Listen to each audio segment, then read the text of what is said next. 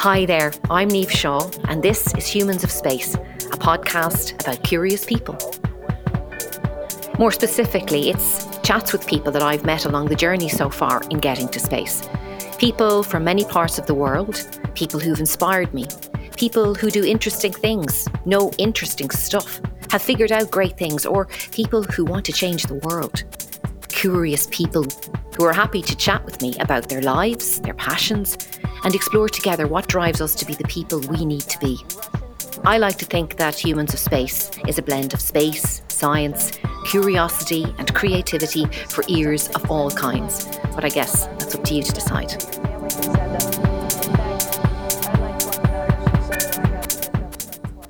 Talking today to Dr. Aidan Cowley, who works at the Astronaut Centre in Cologne for the European Space Agency, and there he is science officer dealing with a lot of interesting projects regarding future exploration. And you're very welcome today, Aidan. Thank you very much for taking the time to join us. Thank you for the invitation to chat. You're normally extremely busy all the time, isn't that fair to say? I like to keep busy for sure because things are really kicking off in exploration now in Europe and around the world. It's uh, increasingly more busy, which is a, a good state to be in, I find. I met you first in 2016. You very kindly uh, gave me a tour of the astronaut center, and I've been back and forth ever since. I don't think I've actually physically seen you in the building since because you've been so busy, but I've been there back and forth. As an Irishman in such a senior position in terms of future exploration, you've achieved quite a lot already. Your career is already in the rise at ESA. Can you briefly take us through your career in getting to ESA in terms of like what you studied and how you think you managed to secure such a, a coveted role. Yeah, sure. Uh, a lot of luck is the answer, I guess. But um, yeah. to give a bit of perspective, historically, I was always deeply inspired by space. Obviously, this was something uh, I grew up watching the likes of Star Trek and Star Wars and anything with stars. My mother used to always put me down in front of the shuttle launches when they were on TV, and that's that had an impact. I also grew up beside Dublin Airport, so aircraft, aerospace, this this really you know appealed to me for a long time. It's a bit of a strange turn then. I actually ended up doing my bachelor's uh, of science at DCU in computer applications because this was at the beginning of the, the dot com boom, and uh, it was seen as a very good and stable kind of you know job to go for. Yeah. and I was good at it. and I really enjoyed it. It's, it was a lot of fun. It still is a lot of fun programming. Um, but after I completed that degree, I seen the kind of jobs that were being offered, and it wasn't really as appealing to me as when I had begun it. Then I took a bit of a detour and did a, a master's in electronics to try mm. expand out my my curriculum a little bit and and and maybe find something new that really took my fancy. And it was during this time that I actually met uh, my master's project supervisor, who was Professor Patrick McNally of, of DCU. Mm. And he, he introduced me to the wonderful world of material science with an interesting project for my master's thesis, uh, trying to print light emitting material using a modified printer. It was a perfect combination of MacGyver skills and programming and crazy ideas, and it was deeply appealing. Um, so that was a, left a, a really lasting uh, impression on me. And later on, I would then meet with Professor McNally again and have a chance to, to do a PhD with him, which I'm extremely grateful for. Yeah. And this PhD was in material science. Then, really, during the last parts of my time in this PhD, that I kind of realized that material science can actually be a gateway to, to space. Uh, mm-hmm. I, I, was actually visiting a university in Freiburg here in Germany to, to get some skills on a particular process I needed to master for my, for my PhD work. And uh, when I was there, the, one of the doctors who was like showing me the, the labs and the facilities, had this door in their office, which was covered in all these mission badges. Uh, and he was a material scientist, so I kind of said to him, like, well, you know, how, how did you manage to get all these missions into space? He's like, oh, you know, material science and space, they're like, you know, same, they're almost the same thing in many ways. You know, you, you do a lot of interesting material science work in space, a lot of crystal growth experiments and so forth. Yeah. And then I realized, like, oh, actually, you know, maybe, maybe just maybe, uh, that this is actually the, the link, this is the, the connection that I've been looking for um, between my background, my interests, and my experience with something I'd love to do for the rest of my my life, which is to work in space. And after I graduated my PhD, then I was I was doing lecturing and researching up at DCU for three years. Yeah. I made one initial attempt to join ESA uh, via the Advanced Concept team, which is based at our technical center in, in uh, Netherlands. And uh, unfortunately, I didn't get it the first time. I was I was only the backup candidate, but that gave me a, a flavour for, for yeah. what ESA was about. And you know, once I'd seen ESTEC, I, I it's a super place to visit. Yeah, it is. Uh, it's amazing. So it just redoubles your efforts. And then the, the, following year, I seen an opportunity at EAC looking for someone to work on uh, energy systems for lunar exploration, which is just an incredible title. Uh, so I took my took my gamble at it, and uh, I got it. That's kind of how I, I, I snuck in. It was a, a mixture of the right interesting skill set and the right opportunities at the right time. And how far into your PhD did you go into that office where you saw those mission patches on the door? I was about two or three years into my PhD, Niamh, and yeah. uh, before that, I had no clear idea how you would do something in space coming from an Irish background. The situation has improved radically now in the last decade. There's a lot more opportunities now, and people I think are a lot more aware of what ESA is. But before that, it, to me, it was, it was opaque. I had no clear guide or, or direction for how I could do, you know, work for space. Probably the best idea I had was maybe going over to NASA and working over there. You yeah, know? yeah. Um, seeing that door, I can still remember it super clear. And seeing those mission badges, uh, really kind of clicked in my head. I said, actually, there is a connection here between what I'm doing, what I'm studying, and what I could potentially do uh, for space. And after that, then um, increasingly more and more, I paid attention to where my work could be leveraged into that area. Yeah, uh, yeah. I even did some crazy projects with people to try get some experience in the space. You know, link up with people, build building my network in this area. But all of that was really um, prelude to, to joining EAC and, and ESA after that. You know. It's so random in a way. what would have happened if you didn't see the door at that precise time when you still had the time to shift your focus in even what your PhD was about, but also about how you were talking about your PhD? What I find really interesting in talking to people so far is that it's like subconsciously because the passion is there, it's like whether we're aware of it or not, we're constantly looking for signals to right. help us get there. Yes. You started out with a degree in computers. Mm-hmm. And like, so when you were filling out your CAO form, did you even think about a career in space or was it so out there and impossible in your head that you didn't even consider how you could do it at that 16, 17 year old phase in your life? Definitely the latter. I, I think, yeah. um, you know, um, without sounding too mercenary, but we were given a very strong line from, from a lot of people that, you know, mm. uh, you need to have a job, buy a house, 2.5 children, yeah, uh, yeah, that yeah. kind of that kind of dream, and uh, and it's it's a very appealing dream, and it's it's a really good dream as well. Don't get me wrong. When you have an idealistic perspective on things, it gets a little bit crushed around that time, especially when you go through the machinery of the leaving cert and so forth. Yeah, uh, yeah. And then you don't really see the opportunities that could happen. You just see uh, a form with CAO points, and yeah. that's not a good indicator for your potential in the future. Um, so for me, it definitely was a, a question of I didn't see a clear path to do this kind of work. It, it was impossible. Better do something else I'm good at. Where did it all start? Where did the fascination for space begin? And what age were you when that kind of light bulb moment happened for you? I think for me, it's been almost a lifelong. It's hard to, to pick a particular age. Uh, I don't joke when I said my mother used to leave on you know shows with uh, starships or watching the shuttle launches back in the 80s. This stuff I used to watch all the time, and you know I, I became deeply fascinated by it. You know, why why is it T minus ten? You know, why is the those rockets falling off the side of that bigger rocket? You know, these are the kind of questions that began to like really draw my attention. And um, I also had a, a, have a brother who, who was at the time big into into uh, he loved the, the, idea of flying. He wanted to become a mm. pilot maybe, mm. and because we lived so close to the airport, we were constantly exposed to you know jumbo jets, seven three sevens, everything taking off, leaving, and all this stuff kind of just got into my head what a fascinating world aerospace was, you know. And uh, it's, it's a love that's never never left me. I, am super happy to be working in space now, uh, but I also love flying as well. Like I'm, I'm doing my traineeship at the moment Brilliant. for private piloting. You know, it's it's a deeply fascinating world. Yeah, so it was it was probably actually where you lived as well. It was all these subliminal messages around you. And, and so it sounds like your fascination began with trying to understand how these amazing feats of engineering, you know, which all aerospace is and aviation is behind, you know, being able to use air to keep these objects in the air. And, and so it sounds like, you know, as a kid, you were kind of looking at that and trying to figure that out.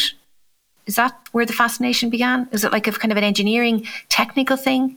Yeah, definitely. Um, and also, you know, it's it's uh, it was also a bit of an exploration thing, like in the sense that mm. uh, you know you look at uh, you know once you kind of understand a little bit about you know what the Earth is, it's one planet in a vast cosmos. You realize, well, what, what's what's around the corner? You know, you have TV shows like Star Trek feeding you, like you know, people on board a fantastic starship flying around doing amazing things, interesting, mm. and that's that's deeply appealing. That kind of stuff really got me interested in saying, okay, th- these are fascinating tools, these rockets and these aircraft, and they can get you to, to amazing places. Um, what's what's around that corner? You know, this is uh, even to this day, I'm still fascinated by what we could potentially find uh, going as we as we start to explore. Mm-hmm. This is mm-hmm. what keeps me motivated. You? It's so interesting, Aidan. Was curiosity sort of something that you were very comfortable with?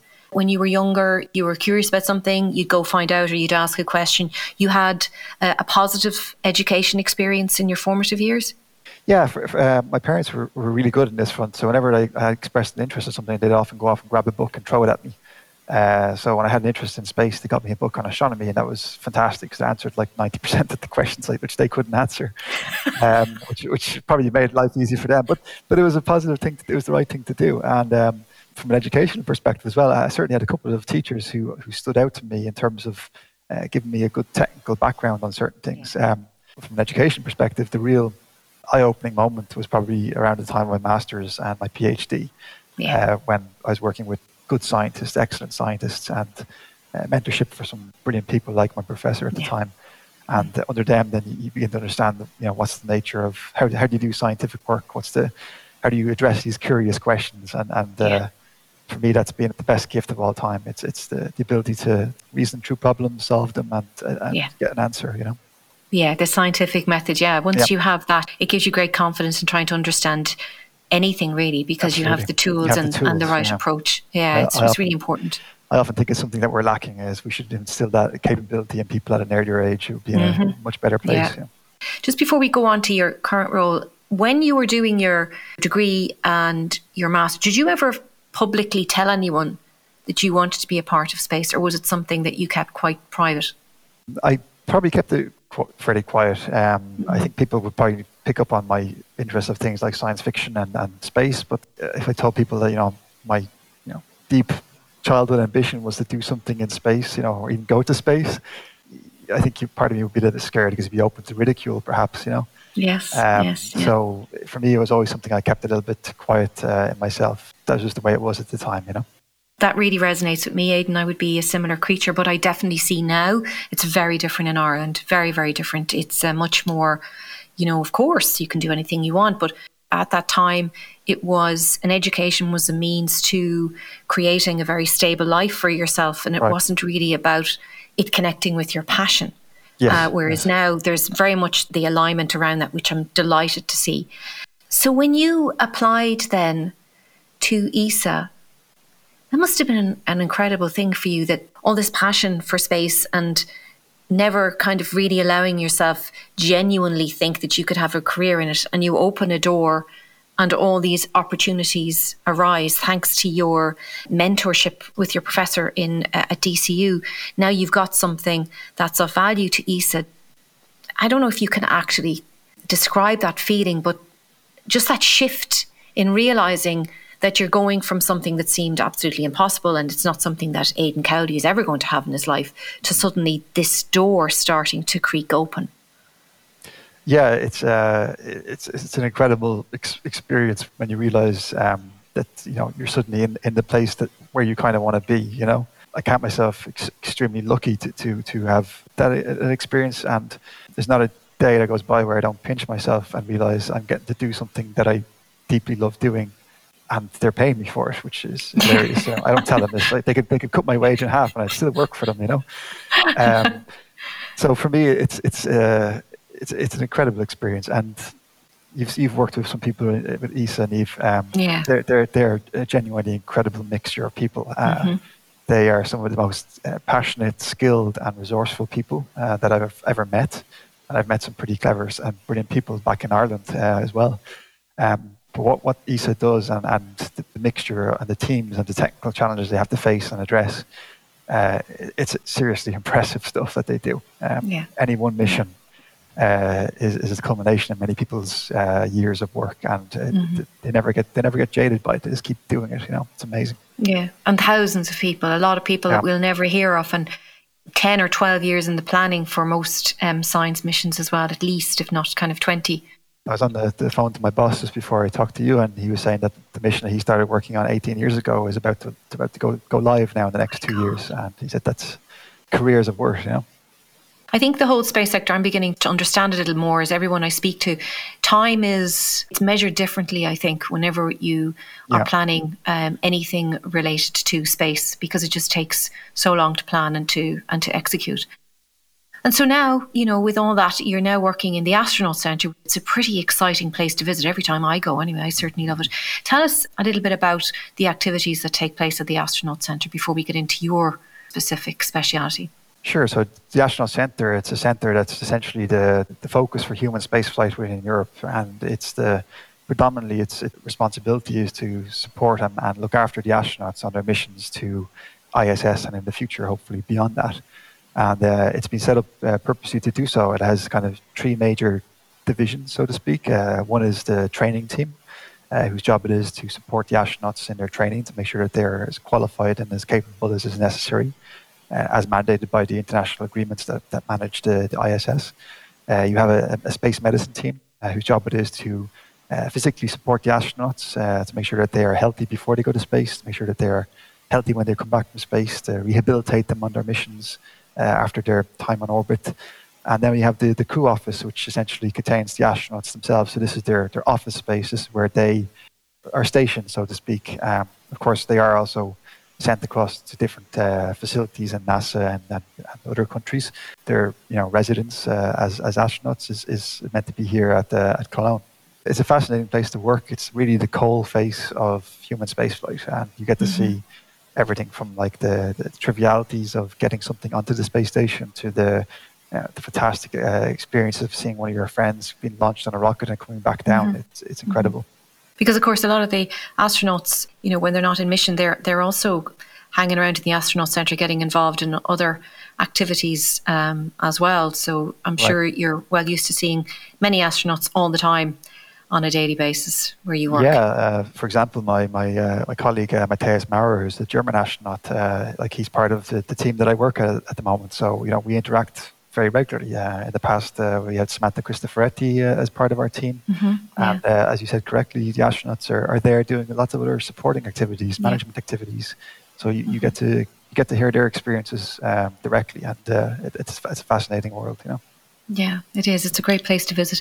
And your work, I think, is particularly interesting. Of course, for those people in Ireland who have been to Baking in Space, they would be familiar that we always try and get you over whenever we can. I know you're busy with Romain Charles, also from the Astronaut Centre, involved in, in crew support, because your work is really about the future uh, yeah. Can you just describe very briefly your job?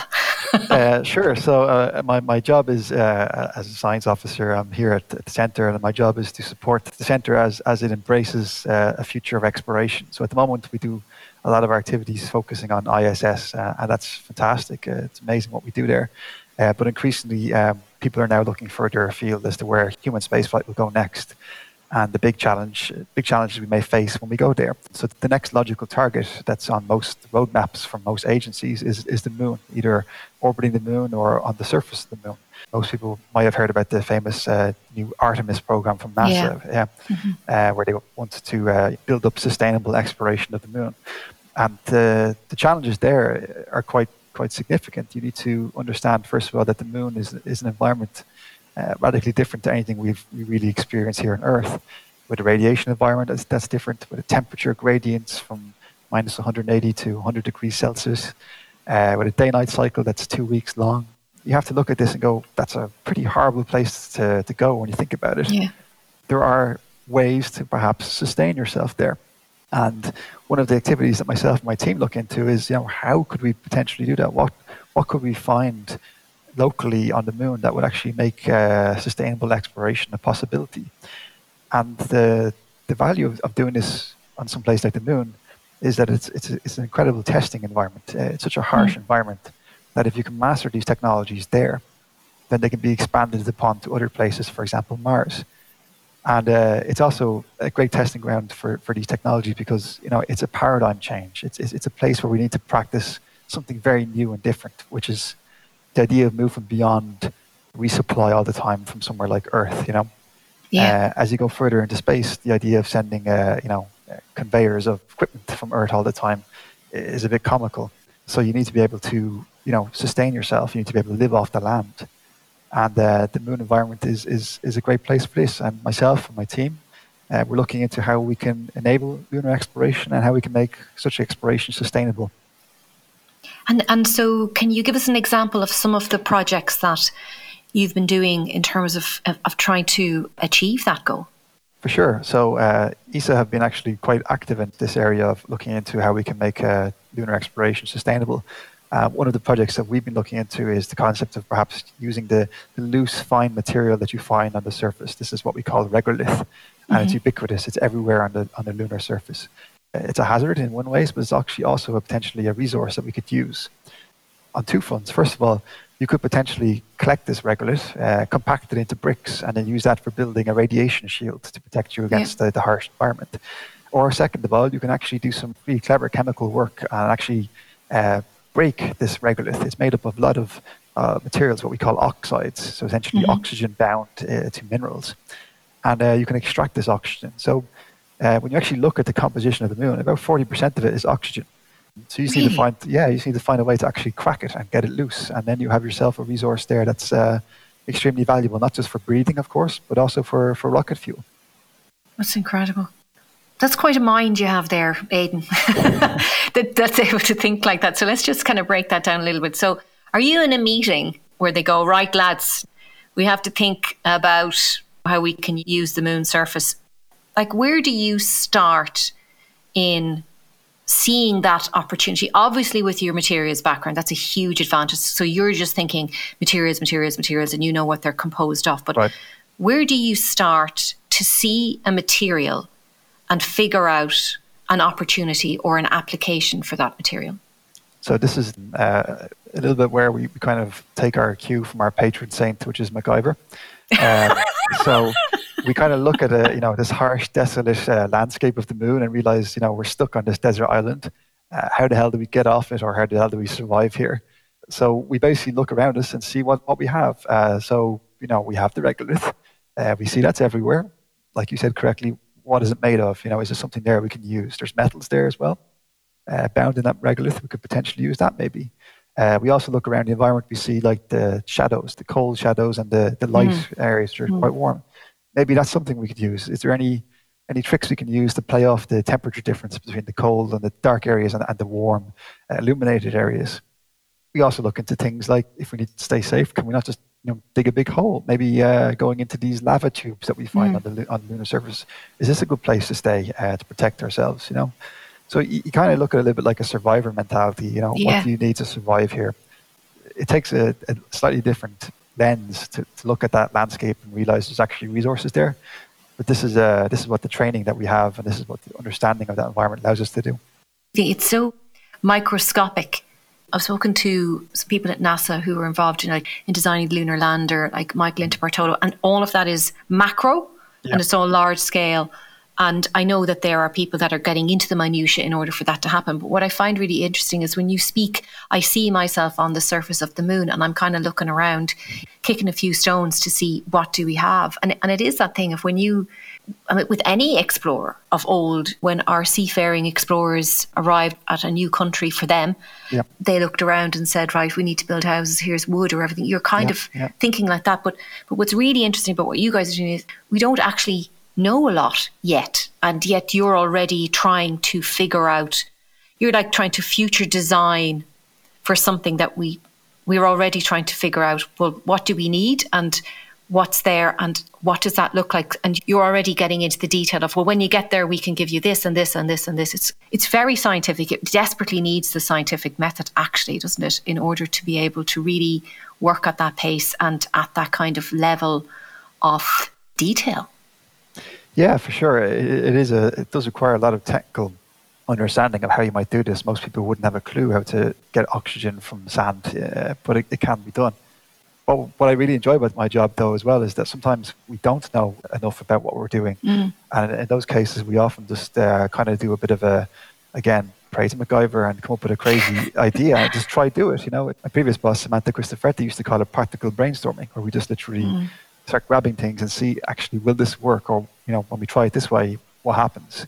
And um, often this is something that the, the agencies uh, in the past were a little bit afraid of doing. You know, might look a bit comical or may not look very professional sometimes. But uh, we find actually uh, with our team that, that this kind of way of brainstorming things actually works well. And I think as well, if you look at SpaceX, they do something similar. They just blow up rockets mm-hmm. all the time, and they learn from mm-hmm. that. Mm-hmm. There, there's a value to sometimes engineering a solution and seeing it fail. You know. It sounds very collaborative. It sounds very creative as well. It sounds like you're you're firing all aspects of your mind.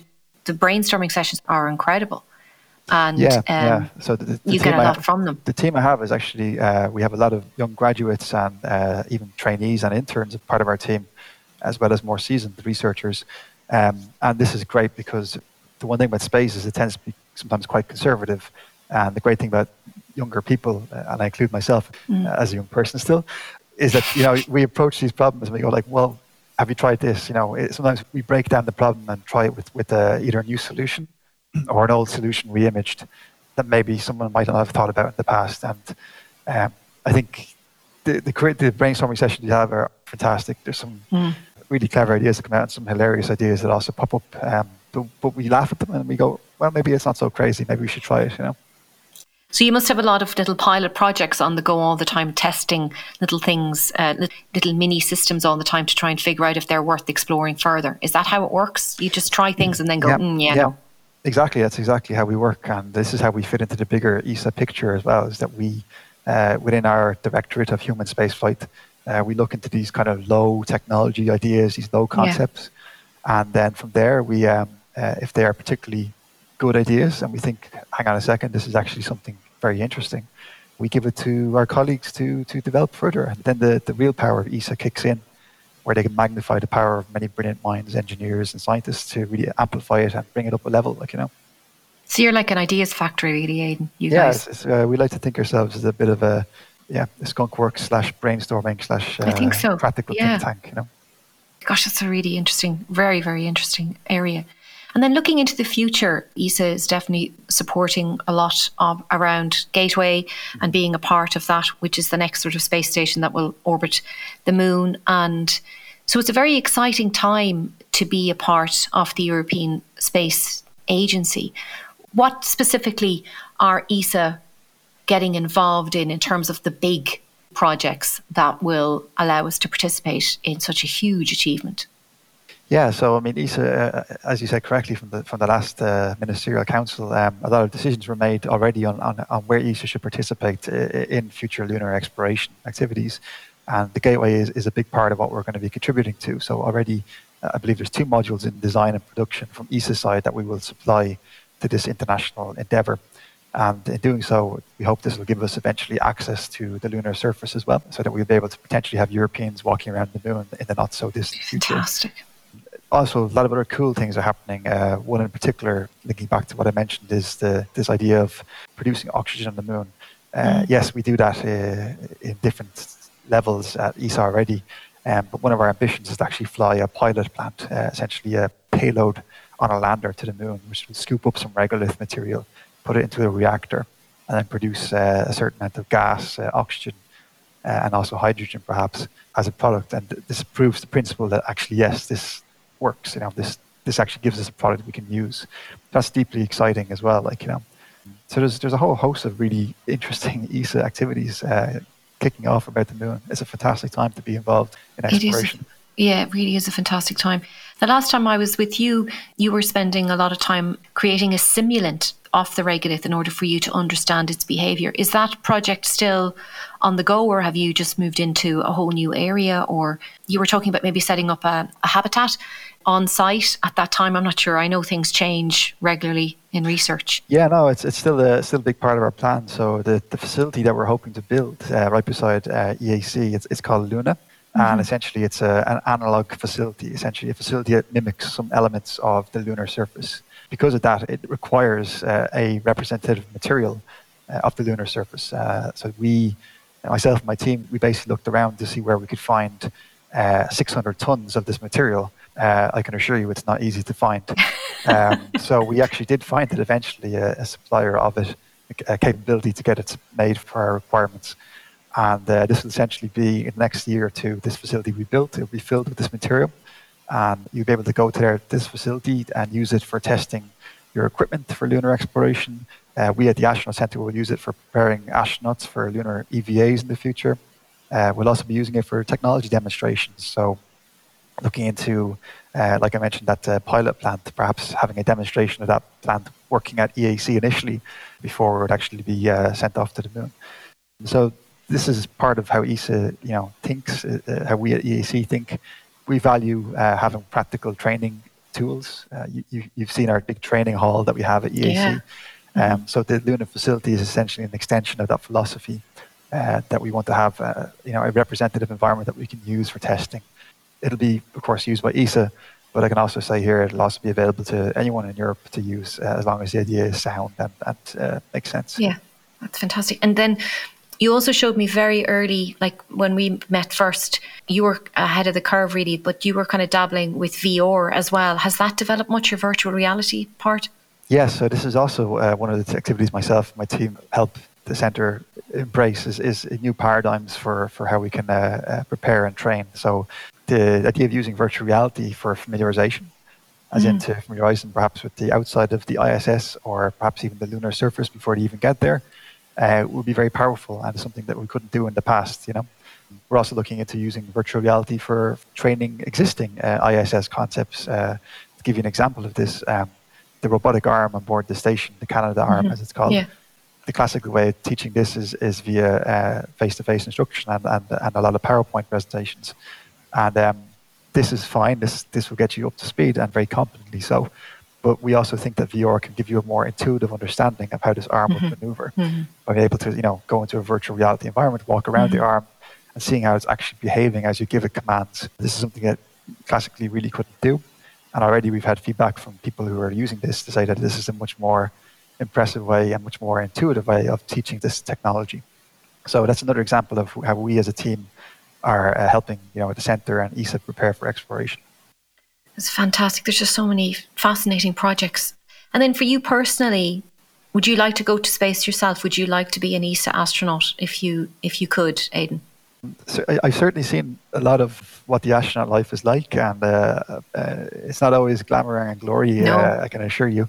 Um, so it's it's not a uh, as easy an ex- question uh, as you would pose. I certainly would love to go to space. Yes, I think uh, an opportunity to explore there, to, to, go there and do something meaningful in terms of science or something, would be deeply, deeply interesting and appealing. I'm not so sure if the ESA lifestyle as an astronaut really would be for me. I think my cats and my wife would probably kill me if I was away for so long. Um, but certainly, I'd never say no if somebody wanted to strap me to a rocket and fire me into space. Yeah. Yeah, I think people underestimate just how much time they give uh, for training, particularly, yeah. and then the mission themselves. It really is a vocation in a way, isn't it? Every, there, nothing can come second to it. It seems. It's a really demanding job, uh, yeah. and it's not um, like only a small percentage of the time is actually spaceflight. The rest of it is is the training, as you said. It's the preparation. It's uh, a lot of support activities as well. Um, so they do a great job in presenting themselves yeah. uh, um, in this regards as almost uh, superhuman in how they handle it. Um, but I assure you that there is a very human element behind all of it. Yeah. Yeah, absolutely. I think everybody at ESA works very, very hard. How do you manage? I'm sure you are under a lot of pressure from time to time, but for those of us listening, you know, or tuning in, who are are in more kind of grounded roles, how do you manage pressure? It's difficult. Um, always, uh, with me, the, the biggest issue with, for, for managing pressure is, is usually um, you know when you when you see the value of a, of a technology and trying to push it and develop it, yeah. uh, you want to see results. And uh, as anyone who's done science in any capacity tells you, the universe doesn't yield its secrets uh, so quickly or easily. and uh, MacGyver is great, but MacGyver. Uh, um, couldn't couldn't build a, you know a space rocket in any of his episodes that I've ever seen. No. So you need to appreciate that uh, when you try to do something new, you're going to fail a lot and uh, you need to have a really thick skin to understand that failure is part of the research process. Yeah. Yeah. Um, but even still, everyone's human, and if you're faced with consistent failures all the time, it starts to wear you, wear you down and stress you out. Um, the way I kind of counteract that is whenever we get a win, it's usually so much sweeter. Uh, so you kind of really celebrate your victories, you know, and uh, yeah. just kind of for, yeah. me, I have experience with that. It's it's not so bad. Um, but for younger people who join my team, they do a project and it doesn't work, and they think they failed horribly at life. Uh, I have to try to explain to them that that's, that's actually not the case. That you've probably advanced it more than you think. Um, but it's difficult for people to appreciate that that uh, the failure can be as a powerful a learning tool. Uh, it's something you only really get uh, as you get older. I think. Yeah if not more. I think the yeah. best things I've ever learned is from failing because you really have to understand how some things work in order to get beyond the failure. I found that it's the it's probably the most important part. And I would imagine in, in the ideas factory kind of attitude that you guys have, failure is kind of key because if you discover something by fluke, Yes, you can't really recreate it unless you really understand it. And to understand it, it kind of has to go wrong. Failure is a great thing. I think that the space sector really understands, you know, the fact that they prepare for so much failure, you know, simulate, simulate, simulate. Like what could possibly go wrong? Try that. What could possibly go wrong? Try that. I think it's a great attitude to life in a way. Yeah, absolutely. Uh, I mean, the, fa- the famous expression the failure is not an option is something that the space people take uh, extremely seriously and, and you know the operational side of space missions is so heavily uh, controlled and managed and you know understood in terms of risks. It's it's, it's seriously impressive. Um, I guess the only contrary to that point is it would be that uh, I think some level of risk uh, has to always be embraced, and um, this is something that I think uh, might have been lacking in, in, in, the past decades. But I think now yeah. with new companies like SpaceX and Blue Origin and so forth, uh, they're a lot more willing to take risks. Um, you know, never with human lives really, um, no. but uh, at least at the early stages. And I think this is something that myself and, and the team bring a lot more to ESA. Yeah. And then kind of lastly, Aidan, you know, just come back to Ireland and everything. You're very good with, you know, championing anybody from from Ireland. I've sent a lot of people your way, and you've always tried to uh, accommodate them, whatever questions or whatever they have. Going back to Ireland, and I'm sure a lot of people, you you definitely inspire me in terms of your work ethic and and what you've managed to achieve in your life, and many more, and younger minds as well. What life lessons would you share with people who have a passion but don't necessarily know how to focus it or channel it? Probably the most important part is understanding that uh, it's perfectly okay to have a, a deep passion and, and, not to be uh, not, not to think that you can't do it perhaps for your life.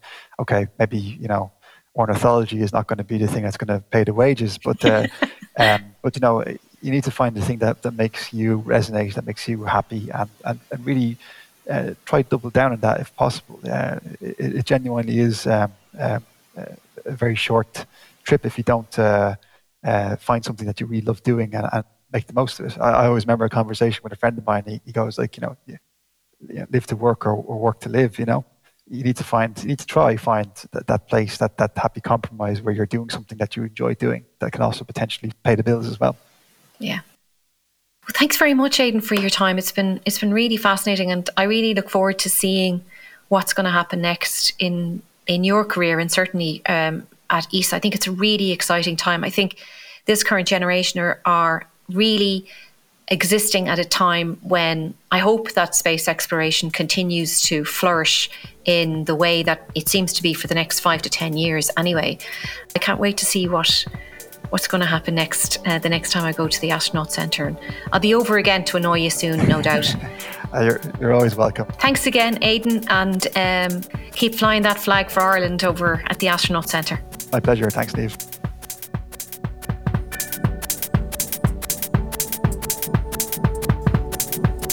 If you like this podcast, or if you like what I do, or if you'd like to know more or have a question, you can sign up for updates on my website, niamhshaw.ie. This podcast is funded by my loyal Patreon subscribers, the subscription content service that allows me to create and share exclusive videos, advanced episodes of this podcast, provide special deals and discounted offers for patrons of my work. And thanks to those patrons, I get to make the work I want to make and can continue in my mission to get to space in earnest. And in return, I get to include them all in the adventures every step of the way. I couldn't do any of it without their support, and I will be forever grateful to them. So thanks and maybe you'd like to become a patron too. So if you would like to support my mission to get to space as storyteller, further details of Patreon's membership benefits and about this podcast, upcoming events and activities, they're all available from my website, niamhshaw.ie account. I'd love to hear from you. But we can connect in other ways too. If you're on Twitter, my handle is DR underscore Niamh underscore Shaw. If you're on Instagram, it's DR underscore Niamh underscore Shaw. Or on Facebook, follow my page, Get Niamh to Space. If you just want to watch more content, you can check out my videos on my YouTube channel, Niamh Shaw. Humans of Space is produced by Mark Gardner and Catherine Cunning at Oxford Sound Studio, Oxford in the UK, with music by Tom Beasley.